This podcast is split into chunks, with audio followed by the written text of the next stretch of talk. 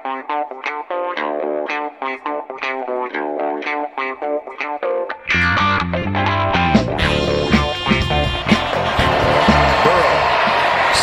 fires to the end zone. Edwards-Helaire, touchdown. Andrew Dowdy here on the High Motor Podcast, the midweek episode of the High Motor Podcast. Going to be talking with Brett McMurphy here in a bit on playoff expansion. And expansion is that evergreen topic, right? It's always just kind of sitting there for us to talk about. We can talk about it all year round regardless if there's actual news, and in my opinion, it gets a little bit old. That speculation, those scenarios get a little bit old without actual news, but I think this is some actual news from Brett McMurphy. His article last week surveying FBS ADs, 88% of whom are in favor of expansion. So 72% of ADs favor an 18 playoff according to his survey, and then the other 16% of that favor a 16-team playoff, a 16 playoff, or another format. That's actual news, with 88% of ADs in favor of that. So Brett is going to join us here in a minute, and then after him, it's going to be Sam Schwartzstein, XFL Director of Football Operations, former Stanford offensive lineman. He spent the last 2 years with the XFL writing their rules and leading the football operations. Going to chat with him about last week's news on the league's suspension, looking ahead with him, and more. Brett McMurphy, Sam Schwartzstein, coming up on the High Motor Podcast. Brett McMurphy of Stadium back on the High Motor Podcast. And Brett, first for you, you opened that playoff expansion article by saying that expansion is the nightmare of playoff executive director Bill Hancock.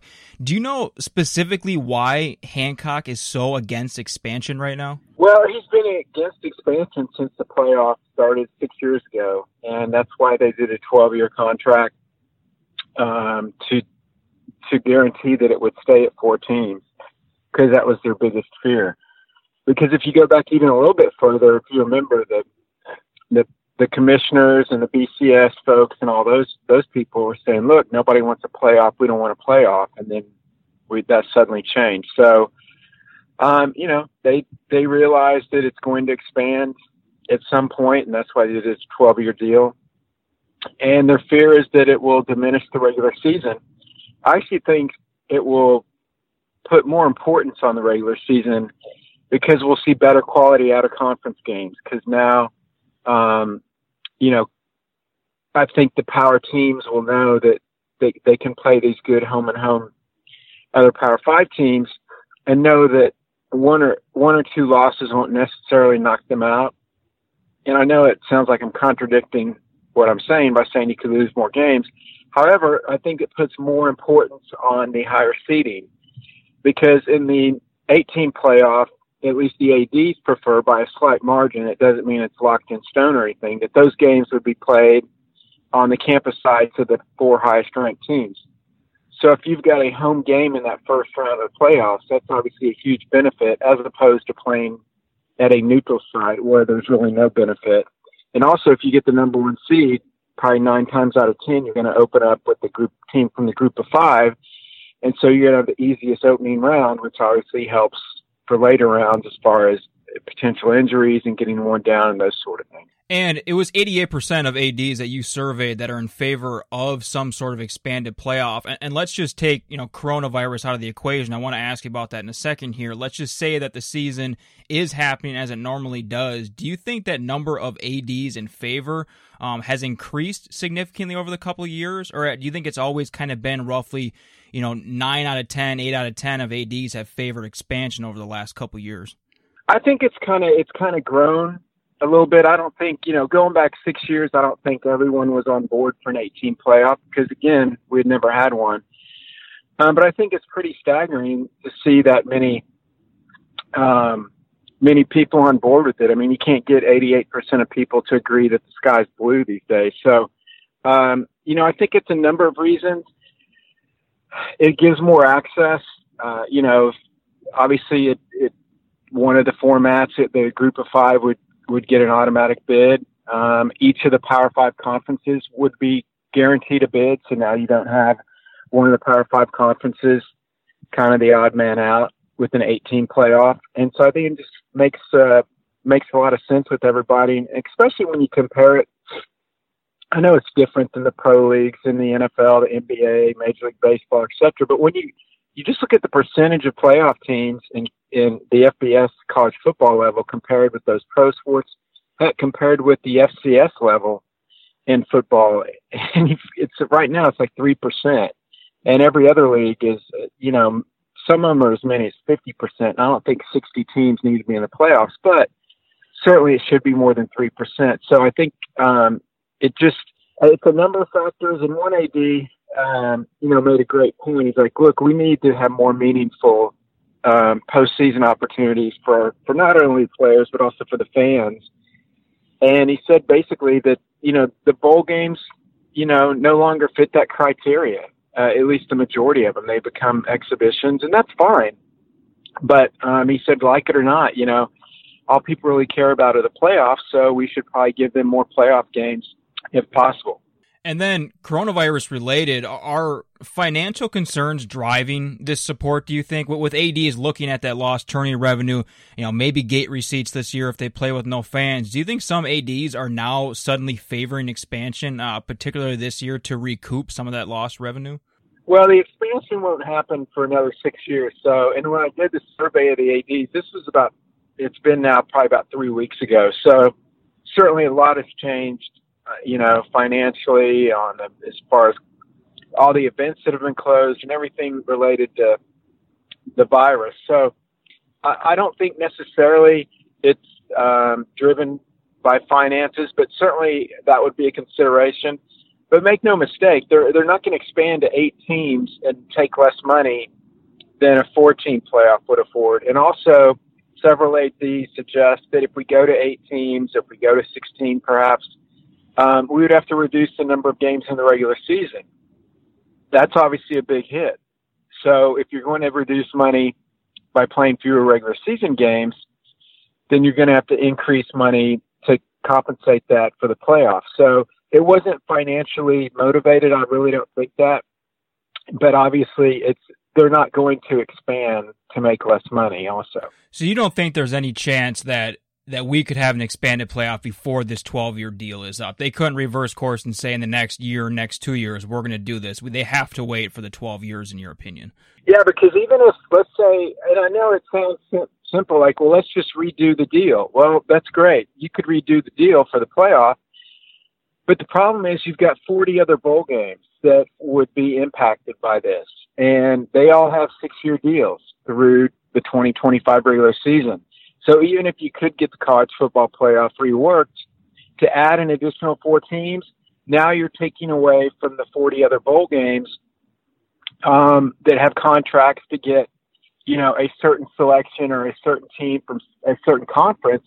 And if those teams are not available, as indicated on the contract, then obviously you're violating those contracts. So. And again, the other factor is, at least right now, you know, if this season gets canceled and we don't play any football in 2021, maybe they tear it up and say we need to go to 8 teams right away. But if we do get the season in, also, you know, up to this point, the university presidents are fine with the 4-team playoff, and that they ultimately make the call. And the other thing, which is, you know, it's great to say, oh, we want to have 8 teams and we want to play these games here or there. The one thing that nobody has figured out yet, or at least agreed upon, is when we would actually play the first round of the playoffs. You know, would you cut the regular season a game and then play it then? If you keep the regular season the way it is, at least currently, the presidents don't want to play the week after the conference championship games because that is basically finals week. The week after that's Christmas, so they don't want to play then. The week after that's New Year's, where we have the semis. Do you move the season up a week? If you move the season up a week, then you've got a lot of traditional games, you know, around Thanksgiving that now are moved up to different dates. I mean, there's a number of factors. There's not an easy solution. So, you know, the main reason right now is they're happy with 4, at least for the next 6 years. It's not like there's this huge outcry that we need to get to 8 immediately. But obviously when 88% want it to get to 8, we will. We'll just, bad news is we got to wait another 6 years. So you said that university presidents are the ones that ultimately make the call here, and not to at all diminish your reporting, but with 88% of ADs, how much does that matter? How much power do these ADs have? I'm guessing when you say that university presidents are in favor of 14 playoff, it's nowhere near 88% of university presidents that want expansion then. So I guess where does the power ultimately lie? Does this matter at all unless we get the university presidents on board for expansion? Well, yeah, because the university presidents are basically going to do what the ADs tell them as far as athletics. I mean, that's why they hired the athletic directors. You know, the majority of university presidents, and this is not a slide on them, but they don't know a lot about athletics.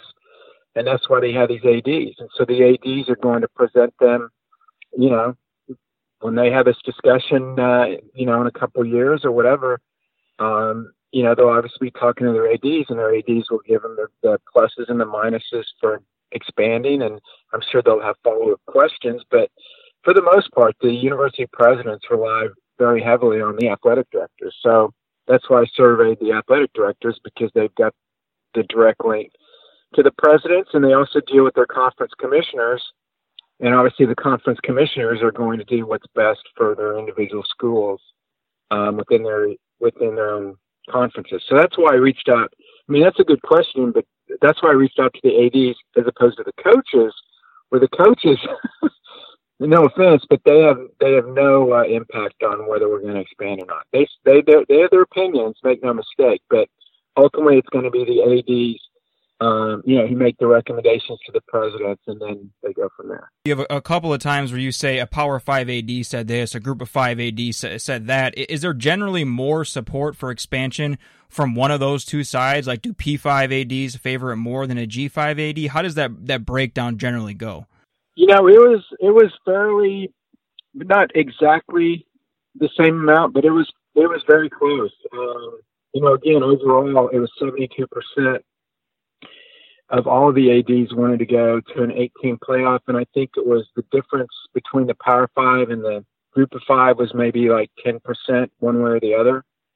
So it wasn't like a huge disparity for the 18 playoff.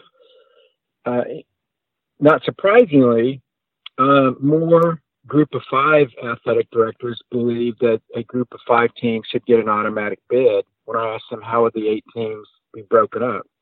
And the most popular model was the 5 Power 5 conference champions, a Group of 5 champ, and then 2 at-large teams. That was 66% overall. And then you had about 59% of the Power 5 ADs that were in favor of that format. But then you also had 35% of the ADs who believe the 18 playoff should be the Power 5 champs and then 3 at-larges. And so in that format, the Group of 5 would not get the automatic bid. So 35% think the Group of 5 should not get an automatic bid. Not surprisingly, zero. John Blutarski's GPA, 0.0 of the Group of 5 ADs voted for that 3 at-large model. And one Group of 5 AD, you know, had a pretty good line. He said, look, if they want to try to go any other way than allowing a Group of 5 team and an 18 playoff, they're opening themselves up to a potential antitrust lawsuit. So I think for that simple reason, that's why we'll end up with more than likely the Group of 5 being included in the 18 playoff. And I know you said you spoke with these ADs 3 weeks ago, but still in speaking with them and then in your general conversations around college football, do you sense a real concern that the season won't be played this year? Everyone I talk to is optimistic, but everyone has the same feeling, probably the same as you and anyone that's listening, is when do we get the all clear? When can we go ahead? When does the light turn green? When can things return back to normal, or at least as close to normal as they were? And until we know when that happens, you can't really make plans, at least specifically for a college football season. I do know that they are, you know, they know how critical it is to have a season. So if we can't start on August 29th and we have to start 2 months late, we have to start 3 months late, we can't start until after Christmas break, they've got a number of different plans to get the season in on time. So I wouldn't say they are fearful in a way, because they know how much it'll impact the athletic departments if there is no football season played at all. But they're just kind of, they know it's something they can't control. The virus will determine when we can go back to normal, the government officials, the health officials, whoever it is. And so they're just kind of waiting it out to see what happens. But everyone knows how critical it is to have a season. And that's why, you know, we could see one of the weirder seasons we've ever seen, you know, based on the start date, based on the number of games, based on a number of factors. And so that's why, you know, me personally, again, just my opinion, I don't think we'll see college football in the fall. I think we'll see it in the spring. And it's just for a simple reason that I don't believe in a couple of months. Again, I hope I'm wrong, but I don't believe in a couple of months all of these major university presidents are going to be able to tell all of their tens of thousands of students from all over the world, it's now safe to come back on campus and take fall classes. So I think what is more likely to happen is we'll have online classes only in the fall. So if you have no students on campus, you've got no student athletes, so then you can't play football. So then you would have to move it until after Christmas. But, you know, if something changes and it's safe to bring everybody back, then that's great. We'll have football. But certainly you just look at kind of some of the things that baseball is considering just to get a baseball season in. And, you know, they don't have to worry about bringing 30 or 40,000 people back on campus.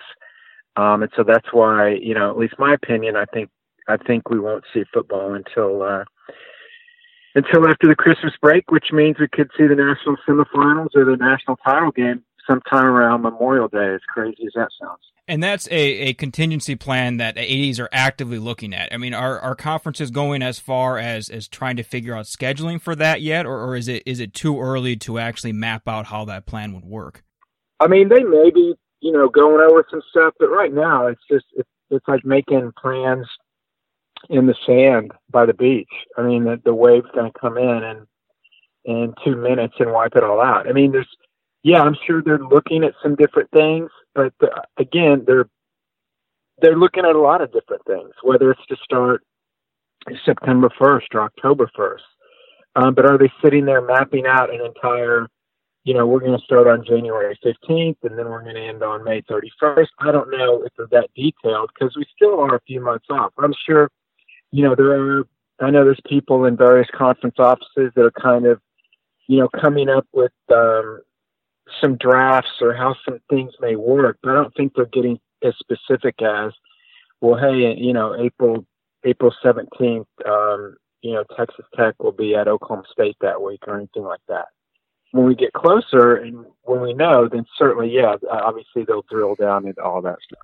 All right, that's Brett McMurphy of Stadium. That article we're referencing titled ADs Overwhelmingly Favor Expanded College Football Playoff on WatchStadium.com. Brett, thanks so much for the time and insight, and have a good week and stay safe. Thanks, Andrew. The XFL suspended operations on Friday, 4 weeks after the season was halted after 5 games, and Sam Schwartzstein, XFL Director of Football Operations, kind enough to drop by the show. And Sam, you know, what's the feeling been like over the last few days after spending the previous 2 years building up this league?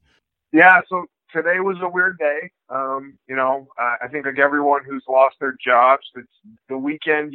I lost it on Friday, and now going on Monday, I don't have to solve a spring football league, startup football league problem where it had been my life for about 2 years.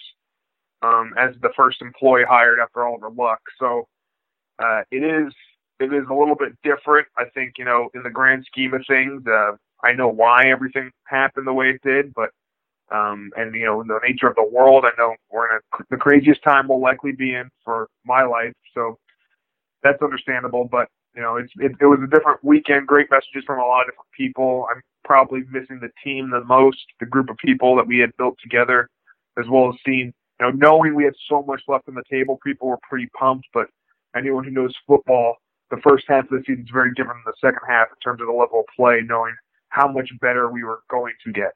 What have you personally, and then some of the people you've been working with that team, what have you guys been doing for the last 4 weeks? Did you know this was coming, or what have you been up to really?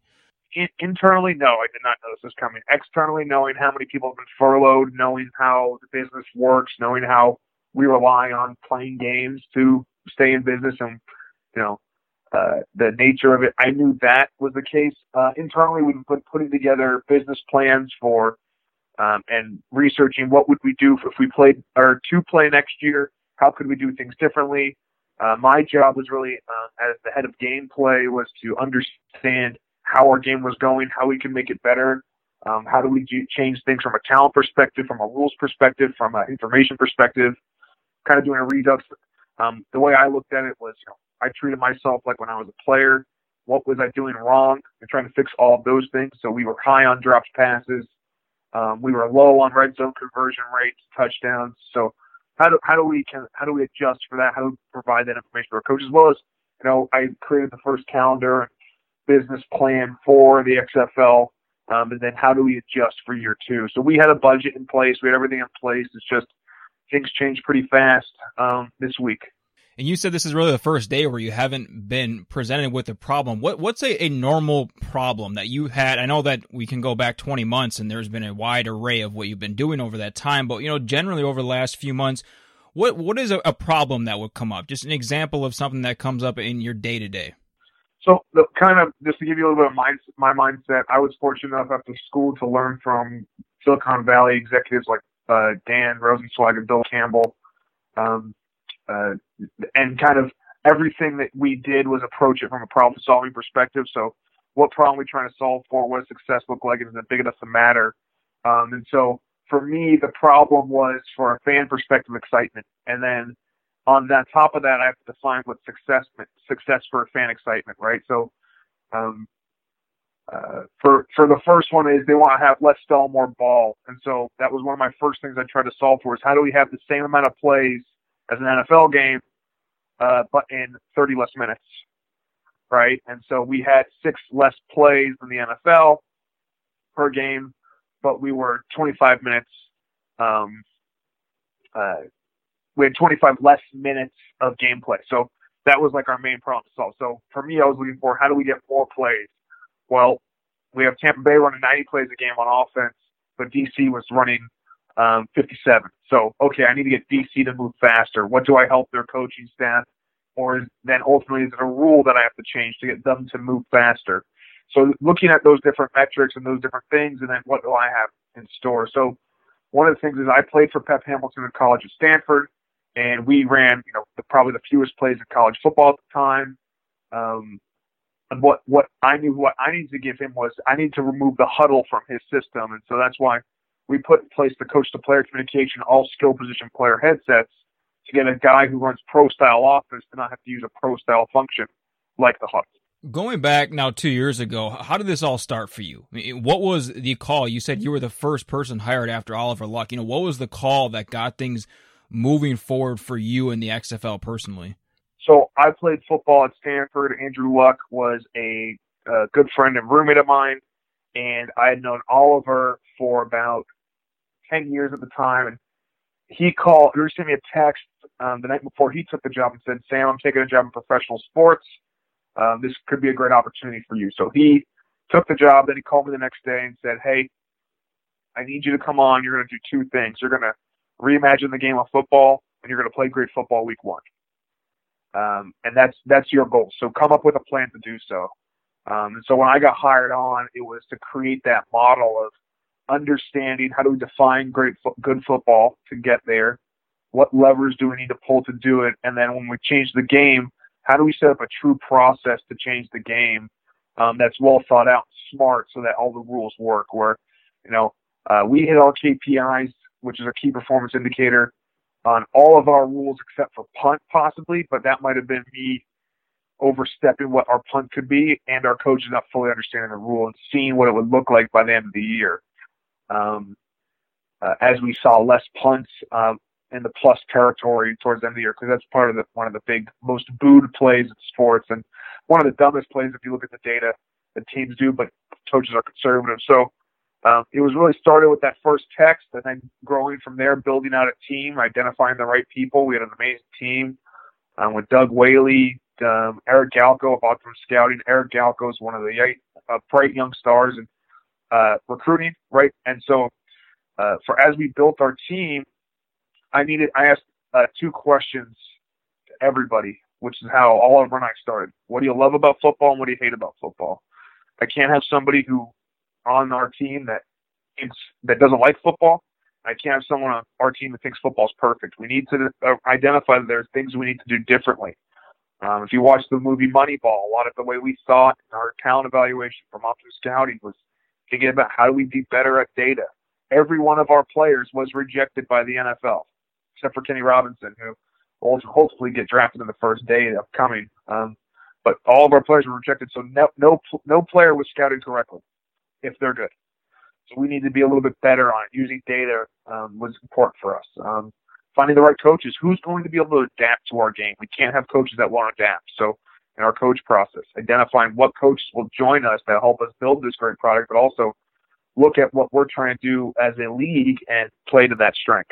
What were and a lot of the rules got a lot of attention, and we've seen even some of the spring games were adopting some of those in college football. What were some of the rules that you guys considered that ultimately did not make the final cut into the league?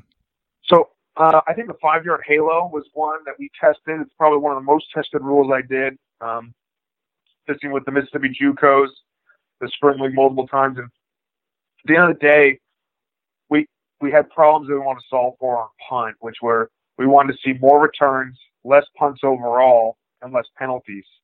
And we were finding we were having more penalties on our punt rules, and we were introducing new penalties that fans don't normally see, which we wanted to have a flag. We wanted to have it be the same flag structure that you currently have in the game. So they have to learn a new rule. Very similar like a illegal defense in the AAF or the USFL. Those were new rules that a fan would have to, or new flags that a fan would have to have, and we didn't want that. So we tested it a bunch, and then it couldn't work. So what we said is, what are we actually solving for? Instead of we want to have more distance for the returner so it's safer for him to return, so there's less likelihood of him fair catching. So instead of stopping the players once they get to the returner to make an arbitrary 5-yard halo ruling, let's stop them at the start of the play, where we already have an official watching the line of scrimmage. So in college football, everyone can leave at the snap. The NFL, the only players who can leave are the end man on the line of scrimmage outside the numbers, often called the gunner. In our league, we had all players had to wait till the ball was kicked until they could leave the line of scrimmage. That way, we created an 11-yard distance between the returner and the next closest player, whereas the NFL has a 4-yard to 5-yard distance. So it's more fair catches that way. So we went from NFL having 30% returns, so we had 60% returns, but we wanted ultimately 80% returns. But that was our one KPI we missed on. What did the testing process look like for that? I mean, how long did it take? How did you guys go about doing it before the league actually started to test that stuff? Yeah, so I got hired in June of 2018. We did a first ideation session. I'm looking at my sheet right now, and I had over 100 rules here going line by line of the NFL rule book, asking why on every single rule they have in place. We ultimately came out of our sessions and my internal group sent, looking at what rules we could implement, had about 25 that we wanted. And then we were first tested. We created a predictive model based on all those rules. So anytime we change a rule, we know how it would affect our KPIs of how many plays, how long the game would be. We watched over 50 NFL games working with the Syracuse Analytics Club. Understanding, added about 30 columns of data to the current NFL data set to know, everything about the play. Then we went and tested with the NJCAA December 2018. We did a 3-day testing session, ultimately playing a mock half. First ever touchdown using XFL rules is a double forward pass, which was pretty exciting. Then we tested again with Your Call Football in January. We tested twice. So everyone knows football changes week to week. What makes the season of the NFL college football so beautiful is what you see week one.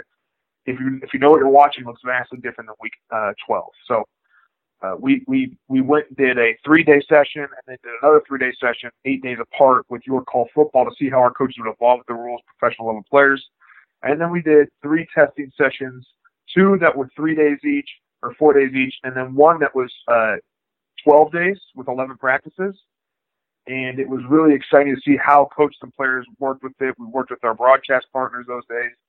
And so, you know, before fans saw kickoff, I saw, before we even got to training camp, I had seen 300 kickoffs, you know, knowing how it would work, being able to adapt to it, knowing that it would be what fans wanted versus other leagues, other corporations, like, you know, they never tested the pass interference rule in the NFL last year.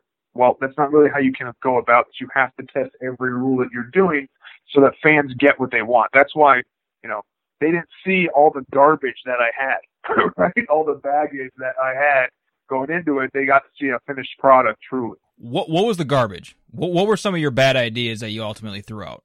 The first one that we had, so I was big on, as a former fat guy myself, I wanted a lineman to be able to catch a touchdown and be more integrated. I thought, let the end man on line of scrimmage be eligible every time. So really incorporate unbalanced formations, encourage teams to not have to report eligible, because why college football doesn't have to use reporting eligible, whereas the NFL does. College football carries 64 players, where the NFL on game day carries 46. So you have so many extra players. You can put extra players in eligible numbers, extra linemen. And so we wanted to have the smaller rosters from a budgeting perspective, and I wanted to make it sort of alignment. And then that created so many bad formations that didn't look like football that we ultimately scrapped it. We had both teams on the same sideline, so we didn't have to stand over the ball in substitutions. I still think that one could work. That was a baby of mine. As a team that, you know, at Stanford, we used to abuse substitution rules quite a bit. So I know, but I wanted to see teams on the same sideline so they could see who was subbing in very clearly. Then we went up to stand over the ball so our teams could go faster. But also you could have a ribbon board on the opposite side of the field, and that ribbon board could sell advertisements as well as be a digital down and distance marker. So that was a part of it, having a clean sideline, much like soccer has in their game. That was one of the things that, you know, just really, we never even got to testing with that one as well.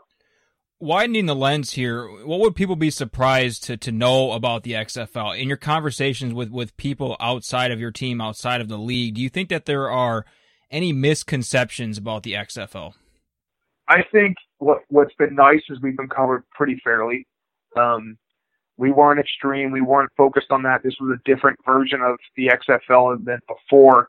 And we really, I want people to know how much this team and this group cared about the game of football, right? My main goal of why I wanted to take the role, other than it being a dream job, was I wanted to push the game of football forward. And I think with our coach to player, our access, that's what fans will come to expect by the time we play football again. 30 years from now, if we're still playing football, it will likely be with the XFL kickoff. And I'm proud of that because I love this game. Our team is really proud of that. That we all were really passionate about loving the game of football first and foremost. So you say 30 years from now, I got to ask you, do you think that we'll be playing football 30 years from now? I do. I think it's a lot of what we did that will help the game be played. I think there's going to be a lot of understanding about football. I think it's for me, it's the number one thing that helps me in the workplace is understanding and being able to trust other parts of the department. You know, I played center at Stanford. I knew what a safety did from my perspective, but I never saw them work. They worked out at a different time. They did different work exercises. They did different things on the field, but I had to trust that they're going to do their job to win. It's the same way in a business world. Working in sales, you have to trust an engineer to do their job for you to be able to do your job when you really don't know their core competencies. So I think football is one of the greatest lesson teachers that you could possibly have, and I think it's part of what makes this country great is being able to have football as part of that. I think we will be playing football. I think the people who are governing it will have to make sure they take a look at what are some of the problems and find unique solutions to solving those problems instead of, you know, turning a blind eye. Sam, what's your plan right now? I mean, any direction? I know that before we hopped on here, you said that you, before all the coronavirus stuff hit, you were, you know, taking basically your first vacation day in the last 20 months, and now you're kind of stuck up there in the Bay. But what is your plan for when all this settles down? Any direction, any idea of what direction that you'll go? I'd love to stay in football because I still am so passionate about the game. I still think there's a lot of things that we can solve in this game. I want to, you know, I could go back to the tech world, but most importantly, I want to find a really fun, hard, solvable problem with really great people and, you know, try and do that. Tried my hand. I had a master's from Stanford in virtual reality, focused on live, had a big focus on live streaming. Passionate about that, passionate about talking about the game. So we'll see what direction I go. I think that there's some, I made some amazing connections and friends throughout this process. So we'll see where I go next. Hey, Sam, yeah, great talking with you. You know, thanks for the time. Really sorry that things kind of ended for you guys the way they did, and best of luck in the future. No problem. Thanks so much. Have a nice day. I saw a friend today, it had been a while, and we forgot each other's names, but it didn't matter, 'cause deep inside, the feeling still remained the same.